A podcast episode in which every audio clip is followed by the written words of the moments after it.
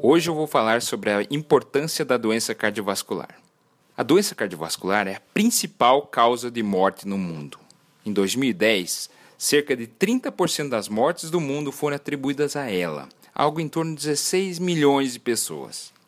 Países do terceiro mundo, como o Brasil, vêm tendo um aumento acelerado e alarmante das taxas de doenças cardiovasculares, sendo responsáveis pelo aumento global dos números o estudo Interheart mostrou que tabagismo, hipertensão arterial, obesidade abdominal, inatividade física e uma dieta inapropriada são os grandes responsáveis pelos infartos do miocárdio.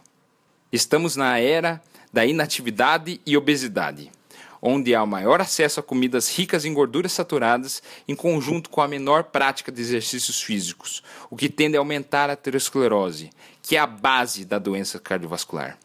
E não é só isso há um aumento epidêmico em obesidade, diabetes tipo 2, hipertensão arterial, dislipidemia, que vem atingindo de forma crescente crianças e adolescentes.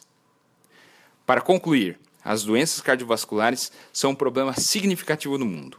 Essa epidemia, que é em parte prevenível, está tendo e ainda terá consequências de muitos níveis, desde a morte, deficiências físicas, como sofrimento pessoal e familiar, somados aos custos econômicos de perda de produtividade e inatividade.